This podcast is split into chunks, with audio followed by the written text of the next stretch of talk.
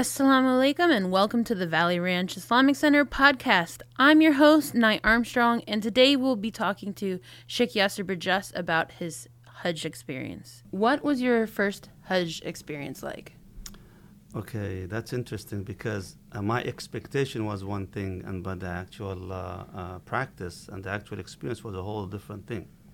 Frankly, when I was going to Hajj for the first time, I was still young. I was still probably maybe 19 years old. Mm-hmm. And obviously, hearing about Hajj and the importance of Hajj and the value of Hajj, so you feel of it, it's something that's extremely, extremely unique, which, which it is. But then, when I was uh, going there for the first time, I was a student in Medina, my first year in, in Medina. And I've seen all the students, mashallah, getting ready. So we started getting ready as well to go. I was very excited. Me and my roommate, we decided to go together so we can help and assist each other, alhamdulillah. Then one of our senior students, may Allah subhanahu wa ta'ala reward him and forgive him, uh, you know, said, hey, listen, if you guys going to go, um, why don't you come with me? I'll help you out, inshallah. We'll make the Hajj as easy as possible. Now, I didn't understand what does easy as possible mean, but I thought, okay, I mean, if we can make it simple, inshallah, why not? So as everybody was getting ready to go in the first day of Hajj, which is the eighth day of Dhul Hijjah to begin Hajj, people go before that, a day or two before, so they can get ready.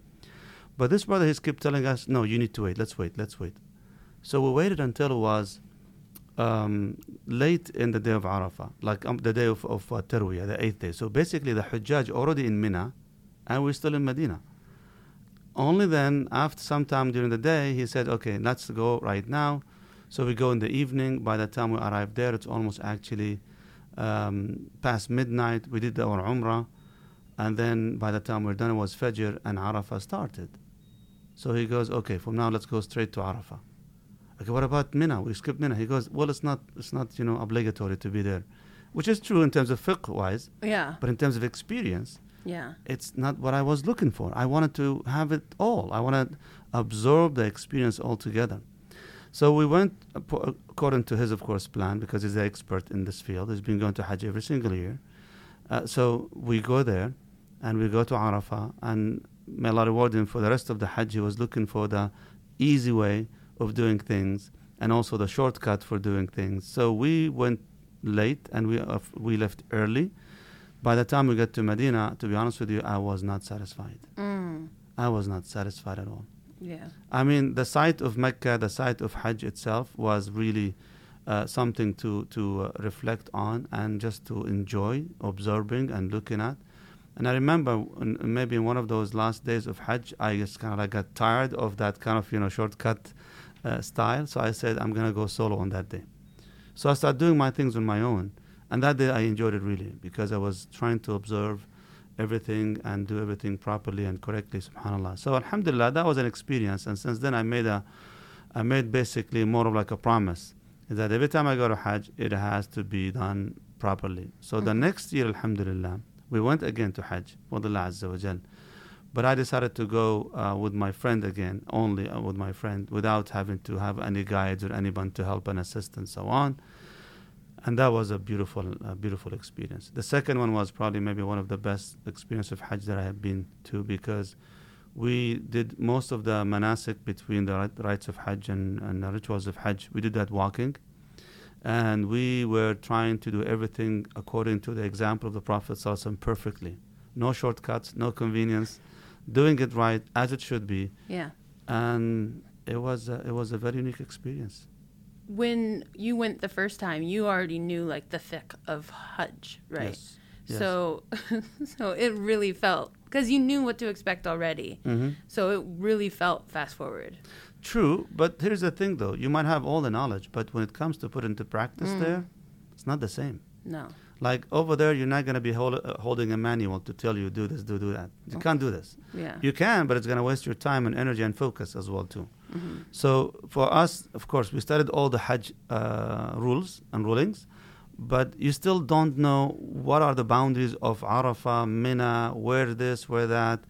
These things were still foreign in the first time. hmm So we needed someone to help out with that. So we can at least do it properly, according to their expertise, obviously.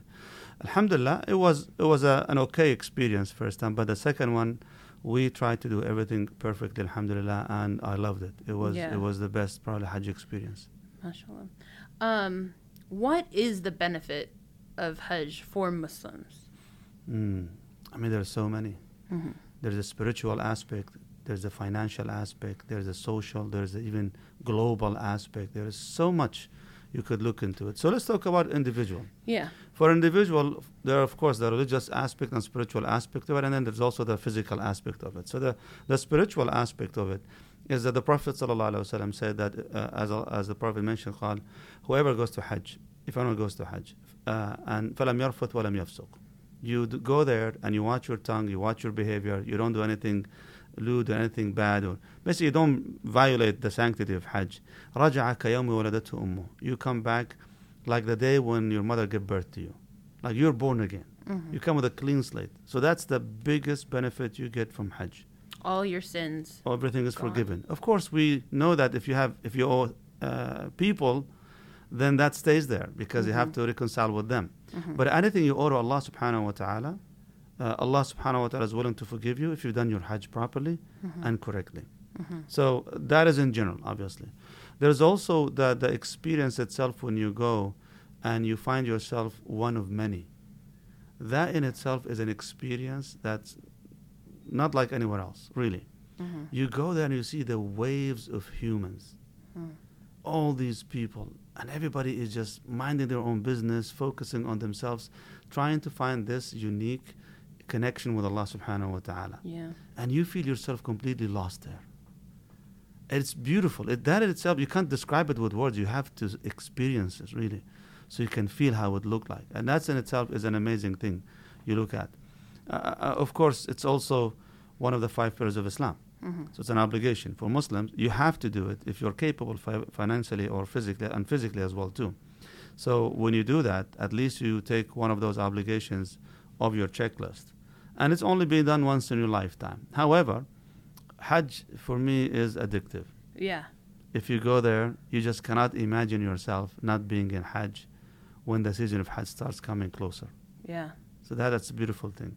Now, regarding the benefits in terms of the global benefit, it's like an international uh, conference.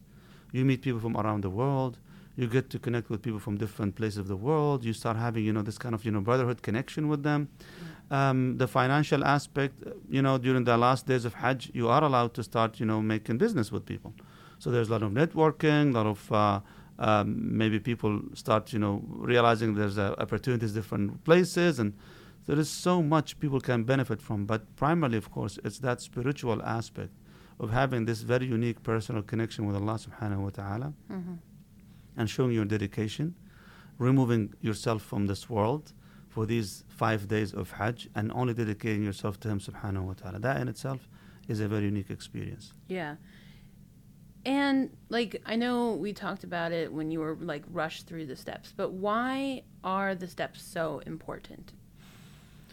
Anything you need to do, obviously, um, you first of all you need to look for the connection for the for the actual setup before you get that clear connection. Yeah. So in order for us to have that connection with Allah Subhanahu wa Taala, the setup for it needs to be right.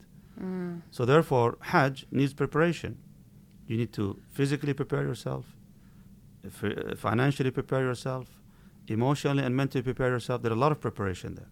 Mm. So when you have that ready, then you go and you do the intention. And there, when you go to the intention, when you when you arrive there, there is a symbolism there in Hajj. And those those uh, the symbolism of Hajj really it's uh, it's all about showing us what you do has one one goal, and that is to show your dedication and your submission to Allah Subhanahu wa Taala. And every step that you do is a constant reminder. Mm-hmm. It's all for Allah Azza wa Jal. So when you take off your clothes, for example, put those two pieces around you, your body for men, obviously. This is a symbolism over here. You know, why do I have to remove all my clothes and put these two pieces? To show you that basically when you stand before Allah subhanahu wa ta'ala, you need to be as simple as possible, as humble as you are. Mm-hmm. No marks, no status, nothing recognize you from everybody else. So that's one way of looking at it. Then you go and you start making a tawaf around the Kaaba. When you do the circles around the Kaaba, the Kaaba is the house of Allah subhanahu wa ta'ala. And the symbolism of this tawaf is when you circle around something, it becomes the center of your life. And if the Kaaba uh, uh, is the symbol of our faith and the oneness of Allah subhanahu wa ta'ala, worship and dedication to Allah Azza wa Jal, then eventually we're saying that, you know what, I am connecting myself with Allah subhanahu wa ta'ala's uh, uh, uh, rules and, and, and, and, commandments and so on. Submission to Allah Azza wa Jal. The same thing when you do the sa'i, which is running between the two mountains, Safa and Al Marwa. When you go to Arafah and Mina, every, every um, rite or, spirit, or, or ritual of Hajj has its own unique meaning, but when you put them all together, it gives you the full experience. And that experience is one thing, showing your submission to Allah subhanahu wa ta'ala and you need to Allah Azza wa Jal and your personal connection with Him and only Him subhanahu wa ta'ala. What would you say is the difference between, I mean, timing, but the difference between Hajj and Umrah? Umrah is the minor Hajj, you could say. Mm-hmm. Basically, uh, if you're unable to go and dedicate yourself for the full experience of Hajj, sometimes because of the expenses, really, because a lot of people right now, with the prices going so high, they're unable to go to Hajj as they used to be with simple packages and so forth. So it's, everything's getting expensive. So Umrah is an introduction to Hajj because you go to Mecca and you go at your own convenience anytime you want to during the year, of course, obviously. And it doesn't last long. Umrah is about, you can finish it in two, three hours. If you want to do it, you know, just go over the, the, the manasik of Umrah, which is basically the rites of Umrah. But if you'd like to enjoy the experience, it can take hours and hours. It depends on how you want to perform your Umrah. Hajj, though, it needs to be done, of course, in one particular time, one particular season, and it's only one, every year there is only one time to do Hajj. Mm-hmm. But for Umrah, you go anytime. It's more a reminder and a constant connection with Allah subhanahu wa ta'ala. And would you recommend doing Umrah first if you're able? Hmm. So you get sort of like a taste of what's happening, or just go full throttle? It depends what you what kind of experience you would like to take. Yeah. If you would like to have this whole, you know, shock and awe and, and beauty and so forth, just go do it all together. Yeah. Get But- it once and done. Yeah, yeah. But if you think that you know it's going to take you a while to go to Hajj because I'm still, you know, not there yet, then don't waste your time. Just go at least do that visit. Hopefully that visit will motivate you Mm. to start saying, you know what, I have to do it. I have to go to Hajj now. Yeah. It's so beautiful. It's so nice. If Umrah was that amazing, I imagine how uh, Hajj is going to look like. Yeah. So it depends, really, case by case. Yeah. Now, based on your own past experiences, would you recommend doing it privately or actually going with a group, like an organized group? For me, really, I'd love to do it solo Mm-hmm. because, again, I believe it's more of your personal experience and connection with Allah subhanahu wa ta'ala. So the best really is to do it solo. For those who are capable and able of doing that, of course. And have the knowledge sort of already. Of course, you need to have in. that knowledge. But if you don't have the knowledge on how to do Hajj and how to enjoy it, how to experience it, then definitely you need some guidance there, inshallah ta'ala. And that's why a group, maybe for some people, group is better for them. hmm For other people, I think they do it on their own if they have the knowledge Yeah. and the experience. Then you do it on your own, it's better for you. I would be so lost. I already know. So I, I I already know if I go, inshallah, it would definitely have to be in a group, or I you- I would be like the person that's walking this way. You believe me, I, I, I remember, because sometimes it gets confusing, really, Yeah. because it happens only once a year. Yeah. and it happens with, with a flash because there are five six days and then just you're gone so sometimes people they forget really i remember one time i was in mina where you need to do the jamarat when you throw the pebbles at these three posts right? Yeah. so then as i was walking there a group of people adults they stopped me. I don't know how many maybe about seven of them or something like that. So they go sheikh sheikh come over here. I said yes. He says we have a question for you. I said okay. He goes where do you start from? From the minor one or the major one? Like because there are three. So you start from the minor to the major, the major to the minor. So I gave them the answer, and then he goes, he turns to his friend, he says, "You see, I told you." And then he turns to me back again, and he goes, "You know, Sheikh, we've been doing Hajj for the past eight years. Every year we argue about it." And then for me, in my, and then just they left, and I just stopped there, just shock, you know, shaking my head, and it's like, Subhanallah, eight years. Yeah. That means they're, they're not being conscious of what they were doing, really. Mm. Maybe they're focusing on just go over the rituals and get over with the Hajj, but to benefit from it on that level, I'm not really sure if they're focusing and conscious on it. Yeah. Um, why is it that some people feel much more of a connection during Hajj than others? It's a it's a personal experience once again, you know, because And people being mindful. exactly. Yeah. You see, you have to you have to, in order for you to enjoy it, you have to engage your mind and your heart and your body. Some people they're just engaging their body, which means just go over the rituals. That's all. Right. uh, especially if they've been literally multiple times Mm. and then became so mechanical to them, and they're not really about the Hajj as much as just counting it as Hajj. So it loses its value, unfortunately. Other people, maybe it's their first time, second time, third time, but this time for them it's just they're going because they're going through some type, some stuff in their lives. So they come with their own, you know, baggage. They want to just drop it there, and for them that kind of connection is very, very special. So you find them extremely spiritual. It's like a holistic experience then for them. Absolutely.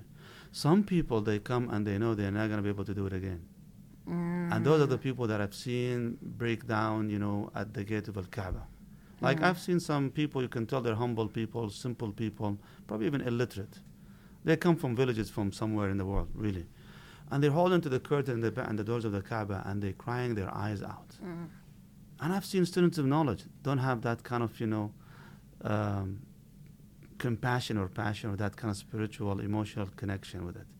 But these people I know and I can tell they're doing that because they know this will be the this was the first and probably last time Mm. they'll ever be here.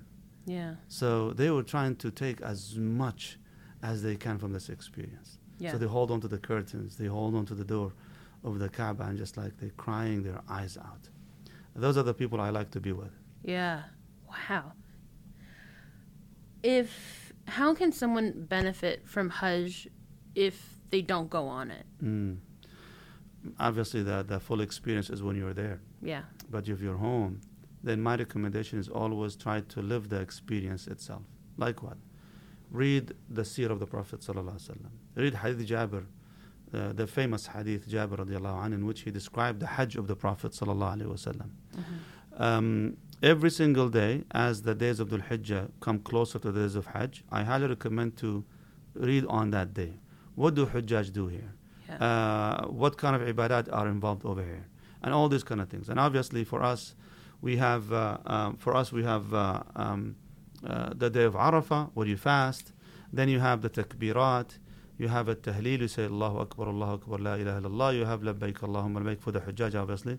But for us, we do takbirat. So the point is, get yourself in the spirit of Hajj yeah. by engaging in dhikr, in ibadah, remembering what the Hajjaj are doing, and study the life of the Prophet during this beautiful season of Hajj. Allah.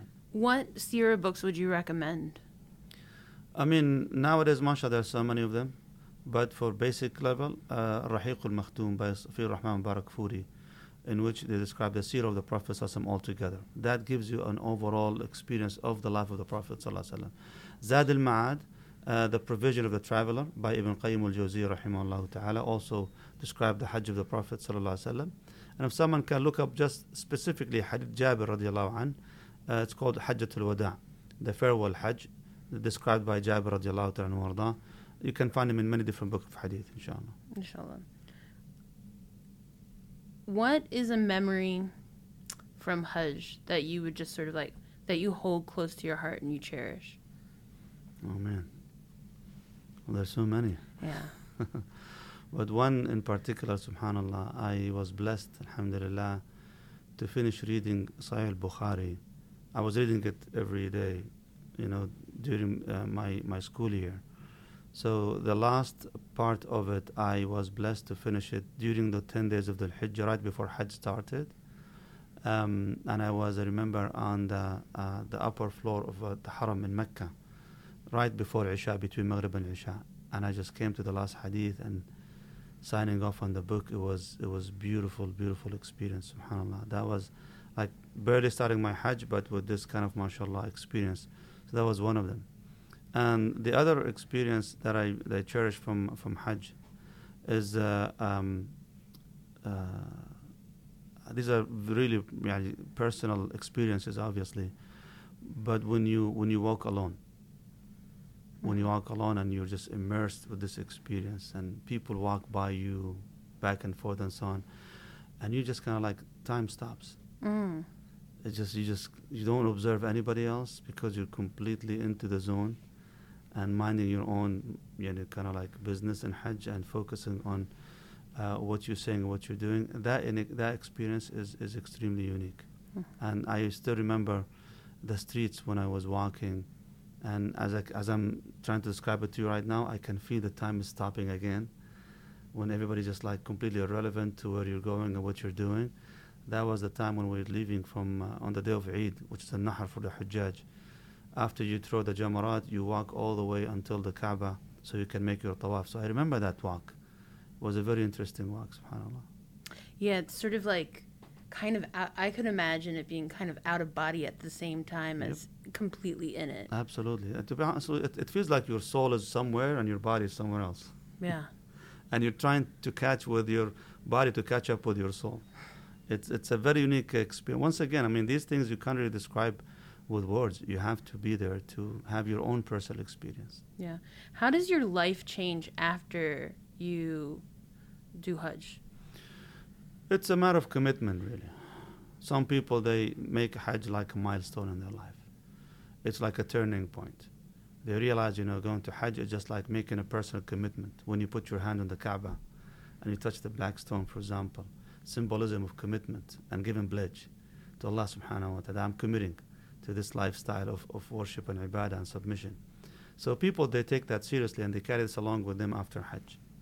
Uh, how long can they keep with that? Allahu Alam. It really depends on how much they are dedicated to it. Uh, some other people, honestly, it doesn't affect them very much Mm. because it didn't touch their heart. It only just touch, touched their mind and their body. So they, they enjoyed the experience, but did they really, really benefit from it? Allahu Alam. So for me, every time I go to Hajj, I have that level of commitment again. And honestly, we're human beings, so we sometimes we fail with our commitments. But the fact that you keep going back again and remembering that, it keeps giving you a, a wake up call. Mm-hmm. Like, hey, remember, you stood before Allah subhanahu wa ta'ala. You made this dua in Arafah. You raised your hand in this spot in this moment. You touched the Kaaba and you made this vow. So it, it's a constant reminder, really. So Hajj can be that constant reminder for you to be observant and conscious of what you do and what you say. And it almost is even if you can't go back um, on Hajj, you every time it comes around, it could be it could be like a recommitment to yourself to be like, okay, this is a reminder. I need to Mhm. recommit myself. Absolutely. Not just, not just that. I mean, if you if you feel that your Hajj was done properly, Mm-hmm. and Alhamdulillah, you're being granted full amnesty, and your sins were forgiven. So in this case, stop, you know, messing it up again. yeah, Like Alhamdulillah, I've done I've done so much before. I went to Hajj. Alhamdulillah, I hope this was erased. So why are we messing it up right now? yeah, So it's a constant reminder that even if I'm not going to go to Hajj again, at least I've done enough to erase the past. Let me just keep the future clean and tidy, inshallah ta'ala. Would you recommend journaling while you're doing Hajj? You're not going to have time for that. Seriously, you're not going to have Yeah. time for that because it's a very busy, uh, very busy experience. Mm-hmm. And that's why I always remind people that they need to uh, uh, be fit for it because they're going to walk a lot Mm-hmm. and you get really fatigued. This is why people get sick in Hajj because when they're fatigued, their body is not, ca- is not catching up with trying its best to keep you uh, healthy and strong, Mm-hmm. but you fall short. So uh, uh, that's why you're not probably going to have that time to sit down and journaling and so on. If you want to do that, maybe the best way to do it, honestly, is uh, audio. Yeah, voice notes. Yeah, voice notes. That would be the best part to do that. Mm. A video notes, a lot of distractions, frankly. Uh, I mean, it's it's it's uh, it's very interesting seeing people around the Kaaba with their selfie sticks, and I'm just like, what on earth? Yeah, This is not the place and the time for it right now. But Yeah. I'm fortunate we live in a society where we are about really documenting the moment and enjoying it. yeah. Thank you so much for taking time out of your very busy schedule and sort of reminiscing about your Hajj experience with me. And I'd also like to thank the listeners for joining us on this journey. And I hope one day we'll be able to make Hajj together soon. Inshallah.